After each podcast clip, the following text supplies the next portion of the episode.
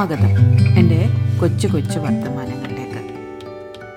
ഏകദേശം ഒരു മാസത്തിന് മുമ്പാണ് സ്റ്റാഫ് റൂമിൽ വെച്ച് എന്നോട് എന്റെ ഒരു സഹപ്രവർത്തക ജയിലർ കണ്ടോ? കാണണം കേട്ടോ. മാസ് പടമാണ് എന്ന് പറഞ്ഞത്. അന്ന് വൈകിട്ട് തന്നെയാണ് ഞങ്ങൾ ജയിലർ കാണാൻ പോയതും. അങ്ങനെ ചോദിച്ചത് കൊണ്ടൊന്നുമല്ല പോയത്. നേരത്തെ ഞങ്ങൾ പോകണമെന്ന് തീരുമാനിച്ചിരുന്നു. സ്റ്റൈൽ മാനന്റെ നടത്തവും ചില ഭാവങ്ങളും ഒക്കെ എനിക്ക് ഭയങ്കര ഇഷ്ടമാണ് താനും പക്ഷെ ജയിലർ എന്നെ ഞെട്ടിച്ചു കളഞ്ഞു ഇത്രയധികം വയലൻസ് അത് ഒരു ഇന്ത്യൻ സിനിമയിൽ ഒരു സൗത്ത് ഇന്ത്യൻ സിനിമയിൽ ഞാൻ പ്രതീക്ഷിച്ചിരുന്നില്ല. സ്ക്വിഡ് ഗെയിം എല്ലാ എപ്പിസോഡും മൂന്നാൽ ദിവസം കൊണ്ട് കണ്ടു തീർത്തിട്ടുണ്ട് ഞാൻ മക്കളുടെ കൂടെ. പലപ്പോഴും കണ്ണടച്ചിട്ടാണ് ഞാൻ ഇരുന്നതെങ്കിലും. കഴിഞ്ഞ ദിവസം മകൻ എക്സ്ട്രാക്ഷൻ കണ്ടുകൊണ്ടിരുന്നപ്പോൾ അമ്മ ഇതൊന്നും ഒന്ന് കാണ് എന്ന് പറഞ്ഞ് എന്നെ വിളിച്ചിരുന്നു. എന്നെ അത് പേടിപ്പിച്ചിരുന്നു. പക്ഷെ അതിനേക്കാളൊക്കെ ഏറെ ജയിലർ എന്നെ പേടിപ്പിച്ചു. സങ്കടപ്പെടുത്തി. ഇപ്പോഴും സങ്കടപ്പെടുത്തിക്കൊണ്ടിരിക്കുന്നു. അതിൽ ഒരുപാട് കാര്യങ്ങളുണ്ട്. തന്റെ കുടുംബത്തിന്റെ സന്തോഷത്തിനും സുരക്ഷയ്ക്കും ഒക്കെ വേണ്ടിയിട്ട് എന്തും ചെയ്യാമെന്ന ദൃശ്യം മോഡൽ ഒരു ഫിലോസഫി ഇതും മുന്നോട്ട് വെക്കുന്നുണ്ട്. ഒരുപക്ഷെ കാണുന്ന മിക്കവാറും വയലൻസ് പടങ്ങളിലൊക്കെ ഇങ്ങനെ ഒരു ഫിലോസഫി ഉണ്ട്. അവനവന്റെ രക്ഷയ്ക്ക് വേണ്ടിയിട്ട് അവനവന്റെ കുടുംബത്തിന്റെ രക്ഷയ്ക്ക് വേണ്ടിയിട്ട് എന്തുമാവാം? ഈ ഒരു ഫിലോസഫി ഒരു സ്റ്റാലിൻ കുപ്പിയിലാക്കി വിളമ്പിയെന്നേ ഉള്ളൂ ജയിലറിൽ പോലീസിന് നിയമവാഴ്ചയ്ക്ക് നീതിബോധത്തിന് ഒന്നും ഒരു സ്ഥാനവുമില്ല അവിടെ. ജയിലർ കാണുന്നതിന് ഒന്നോ രണ്ടോ ദിവസം മുമ്പ് എന്റെ ഒരു വിദ്യാർത്ഥിനിയുടെ അമ്മയും അമ്മൂമ്മയും ഒരേ ദിവസം മരിച്ചിരുന്നു. എനിക്ക് ഇവരെ നേരത്തെ അറിയാം. ഏകദേശം ഒരു പത്ത് പതിനഞ്ച് വർഷങ്ങൾക്ക് മുമ്പേ ഈ അമ്മയെ എനിക്കറിയാം. വളരെ സുന്ദരിയായ വളരെ സ്മാർട്ടായ ഒരു ചെറുപ്പക്കാരിയായിരുന്നു അവർ അവർക്ക് സുഖമില്ല എന്ന് ഞാൻ കേട്ടിരുന്നു. അവർക്ക് സുഖമില്ലാതായപ്പോൾ അവരെ കാണാൻ വേണ്ടിയിട്ട് അമ്മൂമ്മയും കുട്ടിയും കൂടെ പോകുന്ന വഴിക്ക് അമ്മുമ്മ ഹൃദയാഘാതം മൂലം മരിച്ചുപോയി. കുറേ ദിവസങ്ങളായിട്ട് ഈ കുട്ടികളെ പറ്റി ഞാൻ അറിയുന്നുണ്ടായിരുന്നു. ഇവരുടെ ദുഃഖത്തെ പറ്റി ഞാൻ അറിയുന്നുണ്ടായിരുന്നു. അവരുടെ പിതാവ് അവരുടെ കൂടെ ഇല്ല. ഈ മാതാപിതാക്കൾ സെപ്പറേറ്റഡ് ആയിരുന്നു. ഇപ്പോൾ അമ്മ മരിച്ചു അമ്മൂമ്മ മരിച്ചു. എന്തായാലും ഞങ്ങൾ ഈ കുട്ടിയുടെ വീട്ടിൽ പോയി. അവളുടെ വീട്ടിലെത്തുമ്പോൾ രണ്ട് മൃതദേഹങ്ങളും അടുത്തടുത്ത് കിടത്തിയിട്ടുണ്ട്. എല്ലാവരുടെയും കൂടെ ഞങ്ങൾ നടന്ന് അത് കണ്ടു. കുട്ടിയെ ആശ്വസിപ്പിച്ചു. തിരിച്ച് നടന്ന് സ്കൂളിലേക്ക് പോയി. അപ്പോഴാണ് ഞാൻ ഓർത്തത് രണ്ട് മൃതദേഹങ്ങൾ ഒരേ വീട്ടിൽ ചെന്ന് കാണുന്നത് ആദ്യമായിട്ടാണ്. പക്ഷേ അതിലെ അപൂർവത ഞാൻ ഫീൽ ചെയ്തതേയില്ല. എനിക്കത് തോന്നിയതേയില്ല. കാരണം സിനിമയിലും മറ്റും ഒരുപാട് മരണങ്ങൾ കൂട്ടമരണങ്ങൾ കണ്ട് കണ്ട് എന്റെ കണ്ണ് ശീലിച്ചു പോയി കഴിഞ്ഞിരിക്കുന്നു. ഒരുപാട് ദുരന്തങ്ങൾ നാം പരിശീലിച്ചു കഴിഞ്ഞിരിക്കുന്നു. ജയിലർ കണ്ടുകൊണ്ടിരിക്കുമ്പോൾ ചുറ്റിക കാണുന്നത് പോലെ എനിക്ക് പേടി തോന്നിയിരുന്നു. ഞാൻ കണ്ണടയ്ക്കുമായിരുന്നു പക്ഷേ ചുറ്റിക ഇല്ലാതെ നടത്തിയ ചില അപ്രതീക്ഷിത കൊലകൾ എന്നെ ഞെട്ടിച്ചു. എന്നെ തല പെരിപ്പിച്ചു. ഈ ജയിലർ കാണുന്നതിന് കുറച്ച് ദിവസം മുമ്പാണ് ഞാൻ മാമന്നൻ കണ്ടത്. അതിലെ വയലൻസും എന്നെ പേടിപ്പിച്ചിരുന്നു. ക്രൂരതയുടെ വേലിയേറ്റം ഇപ്പോൾ സിനിമകളിൽ മിക്കവാറും കാണാറുണ്ട്. കുട്ടികളതൊക്കെ വളരെ സ്വാഭാവികമായി ആസ്വദിക്കുന്നതും കാണാം. അപ്പോഴാണ് എനിക്ക് ഏറ്റവും അധികം വേദന തോന്നുന്നത്.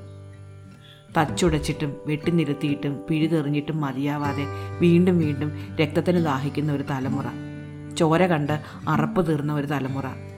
നമുക്ക് പിന്നാലെ ആർ തലച്ച് വരുന്നുണ്ട് എന്നെനിക്ക് പേടി തോന്നി.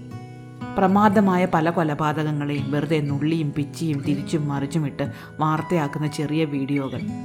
അതിന് താഴെ വെറുതെ ചീത്ത വിളിച്ചു കൂട്ടുന്ന ഏറ്റവും കടുത്ത ശിക്ഷ എങ്ങനെ വേണം എന്ന് ഗവേഷണം നടത്തുന്ന കമന്റുകൾ പോലീസ് എന്ത് ചെയ്യണം കോടതി എന്ത് പറയണം എന്നൊക്കെ ഒരു കാര്യവുമില്ലാതെ വന്ന അഭിപ്രായം തട്ടിമുള്ളിക്കുന്നവർ ലോകം വല്ലാതെ മാറിക്കൊണ്ടിരിക്കുകയാണ്. ജല്ലിക്കെട്ട് എന്ന സിനിമ ഓർമ്മ വരുന്നുണ്ട് എനിക്ക്. ജീവൻ രക്ഷപ്പെടുത്താൻ വേണ്ടി ഓടുന്ന ഒരു പാവ മൃഗത്തിന് പിന്നാലെ കുതിക്കുന്ന ഒരു സമൂഹം. ചില കേസുകളുടെ വിധി പ്രസ്താവത്തിന് ശേഷം ചാനലുകൾ പരാതിക്കാരോട് ചോദിക്കുന്നു എന്താ അഭിപ്രായം? എന്തു പറയുന്നു ശിക്ഷയെപ്പറ്റി? ഞങ്ങൾക്ക് നീതി കിട്ടിയിട്ടില്ല. അവർക്ക് ഏറ്റവും വലിയ ശിക്ഷ തന്നെ വേണം.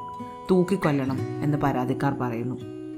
ചോദ്യപേപ്പർ വിവാദത്തിൽ കൈവെട്ടി മാറ്റപ്പെട്ട ജോസഫ് മാഷിന്റെ മറുപടിയിൽ എനിക്ക് ആശ്വാസം തോന്നി. വല്ലപ്പോഴും കേൾക്കുന്ന നന്മയുടെ ശബ്ദമായി തോന്നി അദ്ദേഹത്തിന്റെ പക്വമായ മറുപടി.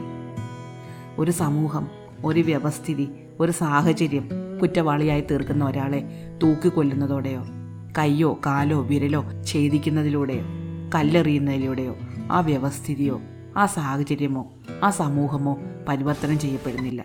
ഒരു വ്യക്തി ഒരു കുറ്റം ചെയ്യാതിരിക്കാൻ എന്തൊക്കെ ചെയ്യണമോ അത് നാം ചെയ്യുന്നതേയില്ല. ചെറിയ മോഷണങ്ങളോ ചെറിയ നിയമലംഘനങ്ങളോ ചെറിയ കള്ളങ്ങളോ നാം പുറത്തു കൊടുക്കും. അത്രയല്ലേ ഉള്ളൂ എന്ന് ചോദിക്കും. പലപ്പോഴും എന്റെ വിദ്യാർത്ഥിനികൾ പതിനെട്ട് വയസ്സാകുന്നതിന് മുമ്പേ ചെറിയ വാഹനങ്ങൾ ഓടിച്ചുകൊണ്ട് റോഡിലൂടെ പോകുന്നത് ഞാൻ കാണാറുണ്ട്. അവരുടെ പിന്നിൽ അവരുടെ അമ്മമാർ കാണും. സ്കൂട്ടറിന്റെ നിയന്ത്രണം മുന്നിലിരിക്കുന്ന തീരെ ചെറിയ കുട്ടികളെ ഏൽപ്പിച്ചിട്ട് പിന്നിൽ പിതാക്കന്മാർ വളരെ അഭിമാനത്തോടെ ഇരിക്കുന്നത് ഞാൻ ഒരുപാട് തവണ കണ്ടിട്ടുണ്ട്. ഇതൊന്നും നമ്മുടെ മുന്നിൽ തെറ്റേ അല്ല നിയമലംഘനമല്ല. ഇതിനൊന്നും ശിക്ഷ ആവശ്യമില്ല. നമ്മുടെ വീടിനും നമ്മുടെ ബന്ധുക്കൾക്കും വേണ്ടി നാം എന്ത് ചെയ്താലും അത് ശരിയാണെന്ന് നാം കരുതും. ജയിലർക്ക് ചെവി മുറിക്കാം തല വെട്ടാം ബോംബ് വയ്ക്കാം ചുരുട്ട് വലിക്കാം. പക്ഷേ അത് വില്ലൻ ചെയ്യുമ്പോൾ അത് ശിക്ഷാർഹം. ഇതൊക്കെ പറഞ്ഞു വരുമ്പോൾ ഈ സമൂഹത്തെ ഓർത്ത് എനിക്ക് പേടി തോന്നി.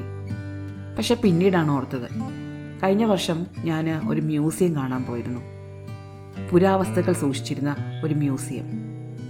അവിടെ പ്രാചീന കാലത്ത് ശിക്ഷാവിധികൾ നടപ്പിലാക്കിയിരുന്ന കുറേ ഉപകരണങ്ങൾ കണ്ടു.